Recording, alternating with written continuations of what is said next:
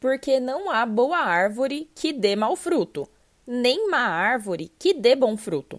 Porque cada árvore se conhece pelo seu próprio fruto, pois não se colhem figos dos espinheiros, nem se vindimam uvas dos abrolhos. Lucas 6, 43 e 44.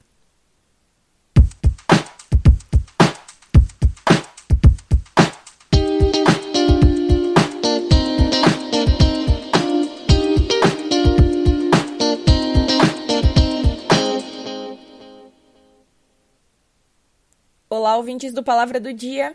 Eu espero que todos vocês estejam bem e prontos para aprender um pouco mais da palavra de Deus aqui comigo hoje. Vamos lá? É, existe um versículo que eu aprendi há uns 9 ou 10 anos atrás em um acampamento infantil, que está lá em Mateus 7,20, e ele diz assim: Portanto, pelos seus frutos os conhecereis. E na época, a gente até fez uma musiquinha com esse versículo para as crianças decorarem, e toda hora eles tinham que repetir. E o que é engraçado é que depois disso, eu não sei as crianças, mas todos esses anos se passaram e eu nunca mais esqueci esse versículo. Automaticamente, quando eu estava lendo Lucas e passei por esse trechinho que li no começo, a minha mente já começou a cantar a musiquinha de Mateus 7,20, tudo de novo.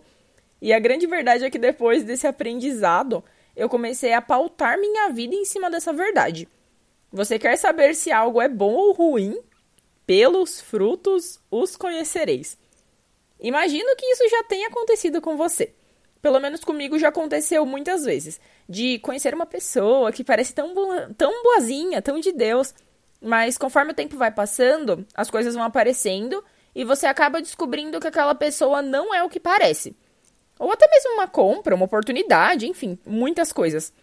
E em meio a tantas informações e em tempos em que cada vez mais manter as aparências importa, fica mais difícil de saber o que é bom e o que não é bom, não é mesmo?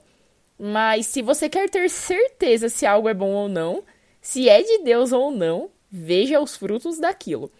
Como está escrito lá em Lucas: não há árvore boa que dê mau fruto, nem uma árvore que dê bom fruto. Pode até ser que alguém tenha a capacidade de vestir uma boa aparência, mas o fruto não pode ser falso.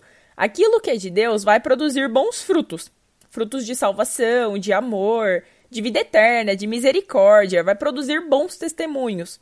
Uma pessoa que produz fruto de fofoca, de contenda, não é uma pessoa que está plantada em uma boa árvore. E agora que nós já vimos como identificar se algo ou alguém, né, é bom ou não, eu quero deixar uma pergunta para você. Quais frutos você está dando? Será que as nossas atitudes, será que nas nossas atitudes nós estamos produzindo bons frutos? Será que com as nossas atitudes as pessoas estão vendo Jesus? Que hoje nós possamos ver e entender que sem Cristo não há bons frutos.